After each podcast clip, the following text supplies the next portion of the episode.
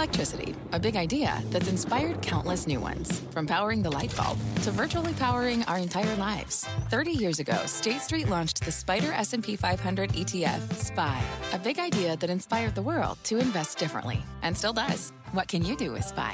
Before investing, consider the fund's investment objectives, risks, charges, and expenses. Visit ssga.com for a prospectus containing this and other information. Read it carefully before investing. SPY is subject to risks similar to those of stocks. All ETFs are subject to risk, including possible loss of principal. Alps Distributors Inc. Distributor. Well, hi, everybody. I'm Meg Tirrell, Senior Health and Science Reporter for CNBC, and I'm joined today by Gurjeet Singh, the CEO and co founder of Oma Fertility. Gurjeet, thank you so much for being with us. Thank you so much for having me, Meg. Good morning. Well, I'm really excited to get to talk with you about your company and the technology behind it. I want to encourage everybody out there watching to submit questions. We will try to get them into the conversation real time. That always makes these so much more interesting. Um, but I'll start with some questions of my own. Gurjeet, tell us about why you founded this company, sort of the story behind Oma Fertility. I learned of a friend, uh, somebody in my wife's office, who was going through IVF treatments. Their family went through six cycles of treatments, didn't succeed they paid about $45,000 per treatment and had to file for a bankruptcy. It completely destroyed their life. Hmm. Uh, and very coincidentally, my now co founder Sahil was visiting us as a family friend. He's a physician himself. And he had built a chain of IVF clinics in India, where at the time they did 6,000 IVF cycles a year. So I was venting at him about the situation with my wife's colleague, and he said, Come visit an IVF clinic. Uh, and so that's how I got to learn about IVF. And the first time I saw an IVF clinic, I was just completely amazed by how low tech it was. My mm. expectation was that if somebody pays $45,000 for a medical treatment, that there would be some science fiction going on behind the scenes. Uh, so that was the impetus for us to start Oma Fertility. And so, what's different about Oma Fertility? I mean, you have a background in AI, right? Tell us about what you brought to this and and what problem the company is trying to solve and how? Yeah, so when you think about the fertility journey from the scientific perspective, it uh, it's all about selecting the right cells, you know, making the right calls. And today, when an embryologist creates embryos, uh, you know, they use their vision and their manual manipulation to basically create embryos out of gametes, egg cells, and sperm cells. And so, what we learned was that there is a huge variation in the success rates between clinics. So there are clinics that achieve uh, about a 20% rate of success for a less than 35 year old. And there are clinics that are able to achieve an 80% rate of success for a less than 35 year old. And so that delta, that gap is what we believe we can fix with machine learning and AI. Hmm. And so that's our ambition as, at, at the company. And tell us what the AI is actually doing. So our first product, Oma Sperm Insight, uses machine learning and AI to help an embryologist select the best individual sperm cell to fertilize each egg with.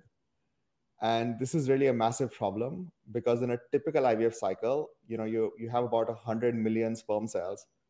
And typically, an embryologist has to select one of those 100 million sperm cells for each egg that they're going to fertilize. So, really, that selection of sperm cells is, re- is really difficult.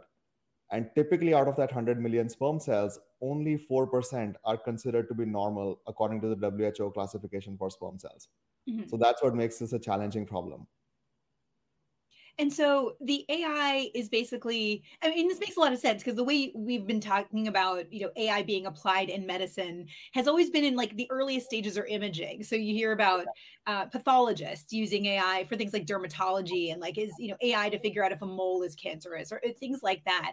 So it sounds like this is using AI in another visual way to better select healthy sperm, like the best performing sperm. That's exactly correct. It basically pairs the best of what a machine learning algorithm can do with the best embryologists. I see. So, so tell us about the data that support. Like, do you have data showing that this actually leads to better outcomes in terms of success rates? We do have data that shows better outcomes. It's still under uh, it's an under embargo. It's under publication, so I can't share the exact numbers. But but the results are astoundingly good. Oh, Okay, well, I look forward to seeing them. um, tell us also about the business model of the company, because in addition to you know inventing this technology and applying it, you actually have IVF clinics. Tell yes, us about why that's the business model and how you decided to do that.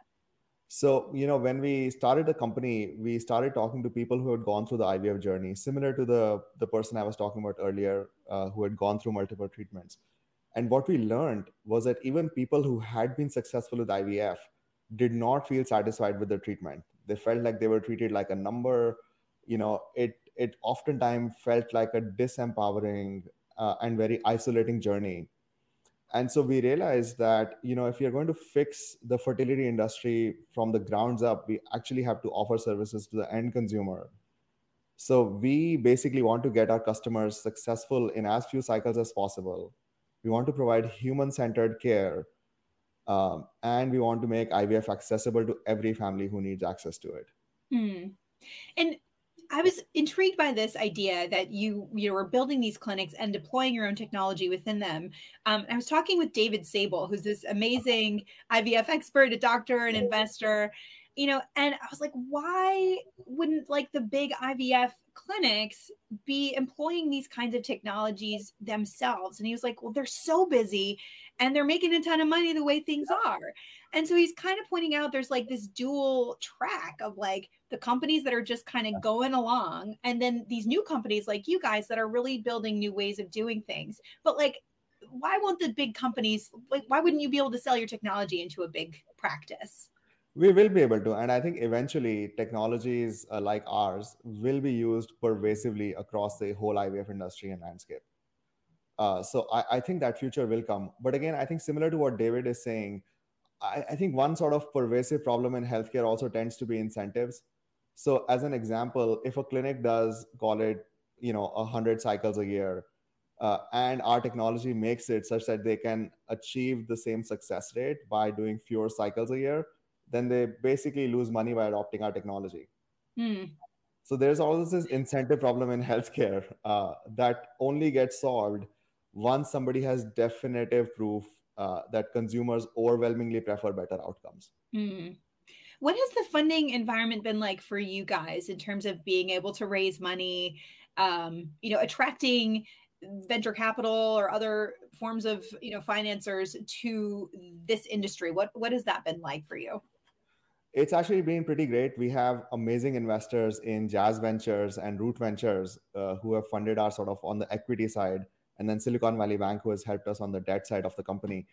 Um, overall, you know, the combination of the deep technology that we are building as well as healthcare services uh, has generally been super attractive to venture capitalists. And in general, from a VC perspective, you know, they uh, essentially want to get to a, a great outcome at the end of the day. And typically, you get there by disrupting an, an entire industry, which is sort of what we are after. Mm-hmm. Tell us about how you make this affordable for people. I mean, is it is it affordable for people the way that you do it? Can you kind of break that cycle of like people facing personal bankruptcy because they want to try to have a baby? absolutely so we as i mentioned when we started the company we ran into this couple who you know spent $45000 a cycle when you look at the pricing in the market, an average IVF cycle costs about $25,000. At an OMA clinic, by comparison, an average IVF cycle only costs $9,000. Mm-hmm. So it is dramatically more accessible, almost a third of our of the market average. Uh, and honestly, we've been able to make it accessible due to the use of our technology. Hmm. It's That's just, interesting. So the technology actually brings helps bring the cost down. Is it just the sperm selection AI, or are there other technologies that are helping you bring costs lower? There are also other technologies. We have not announced them yet, uh, but over this coming year, we are going to announce a whole slew of technologies uh, that we are using in our clinics. I see. So you're already using them, but you haven't announced them. Yes. Okay. That's actually part of the you know part of the benefit of running our own clinics is also that we we get to test new technologies right before we deploy them and all of our devices are safe in the sense they never touch a human being so there is sort of no risk of uh, no risk to any patient or any operator at any point uh, and so running these clinics allows us to sort of deploy technologies much faster and fine tune them before mm. we actually announce and and provide uh, prove efficacy yeah, that's one of the things David mentioned as well. It's just that there, you know, there's so many IVF procedures going on, but data aren't being collected from each of those to make IVF smarter going forward. So is that something that your clinics can do each time? We think about AI getting smarter yeah. and smarter whatever you feed into it. So is yours getting smarter and smarter as you go along? Yes, absolutely. So we, you know, for example, when we started the company, uh, ideally we we were hoping that somebody would have collected data about sperm cells that we could use for our machine learning systems. But it turns out exactly as David said, nobody has the data. They don't just they don't collect it systematically. And by mm-hmm. comparison, at OMA, we collect data from every every little resource that we have. We collect data about how sperm cells look, how fertilizations happen, how embryos are dividing, the morphokinetics of embryos. We collect all of this data by default. Uh, and so that's really, really, um, really powerful uh, as a company. One of the things I understand about, you know, the way as it's been described, you you the old-fashioned way that's done at most places. So you're actually looking at sperm to try to choose the ones that are physically uh, appearing to be the most robust. Um, and it sounds like you have a better way of looking visually at those sperm to choose the best ones, but it's still are there still better ways probably to assess which sperm are going to be the best? Because because what you really care about is what's inside, right? The DNA That's and right. the chromosome, all that stuff. That's Make sure it's good. So, as an example, we have also now, since our devices are being used in our clinics, we have also now started collecting data about which individual sperm cells led to a live birth. So, as opposed to our current system, which was trained by human embryologists tagging individual sperm cells, tens of millions of them, uh, we are now collecting data about this sperm cell led to a live birth. So, over the call it next year or so, as we continue to collect this data, I expect that our sperm system, sperm insight system, will outperform any human embryologist. Hmm. And are those some of the studies that you're running and we'll get to see those published? That's correct. Well, that'll be very exciting.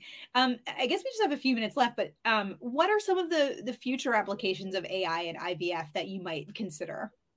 So, from our perspective, you know, we are focused on essentially two main areas uh, using machine learning and AI. The first is robotics to automate the embryology lab. That's kind of the uh, the vast majority of our work today.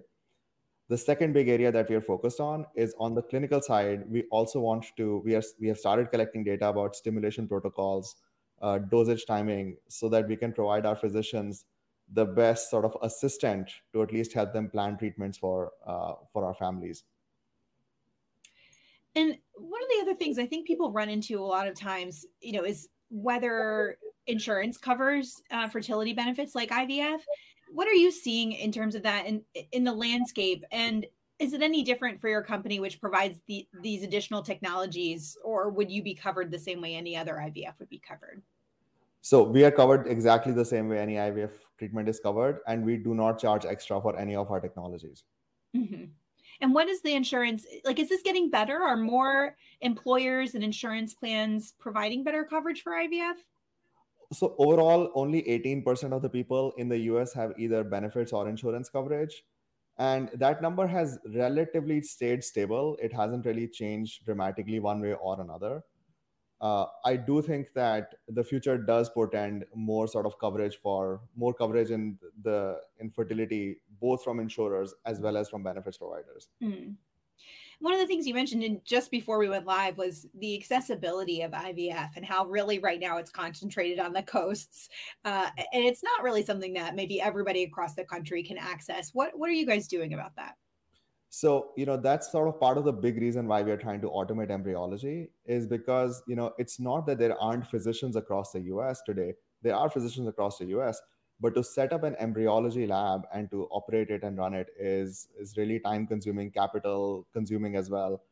And so from our perspective we are trying to automate this part of the process so that you know it becomes much cheaper to set up a lab anywhere and to operate it. Hmm. so that's kind of How- the main idea behind the robotics. Sorry? That's the main idea behind the robotics. That makes a lot of sense. I mean i guess in sort of my last question for you in the last amount of time we have what do you see as where this industry is going? And maybe in some ways where you guys are pushing this industry or taking this industry what does the optimal you know ivf um, experience look like for people? And how long is it going to take us to get there? So let me give you some numbers. Uh, you know in the us about 90000 births a year happen via ivf and that basically represents about 2.1% of all births in the us hmm. Now, if you compare that number 2.1% to other developed countries like Israel, Denmark, Japan, that number in those countries is between 6 and 10%. Really? Even today. So, any way you cut it, the US market is dramatically underserved. Mm. You know, we should be seeing about half a million births a year via IVF. Hmm. And, you know, add to this, there are entire countries that don't have any embryologists. So, fertility as an industry is just even not even at the beginning of the beginning. We are literally in the uh, infancy, uh, pun intended, I guess. well, if you're in the infancy, you're at least farther along than the embryology or the embryo stage of where IVF is. Um, well, it sounds like you guys are doing a lot to really change this industry, and it'll be really fun to continue to follow your progress and to see those data, which you say are under embargo now, as they come out. Gurjeet Singh, thanks so much for being with us. Thanks so much. Two guys drove to work. Neither guy wore a seatbelt. One guy got a ticket. One guy didn't. The same two guys drove home. One guy wore his seatbelt. One guy didn't. One guy made it home. The guy not wearing his seatbelt didn't. Don't risk it. Click it or ticket. Paid for by NHTSA.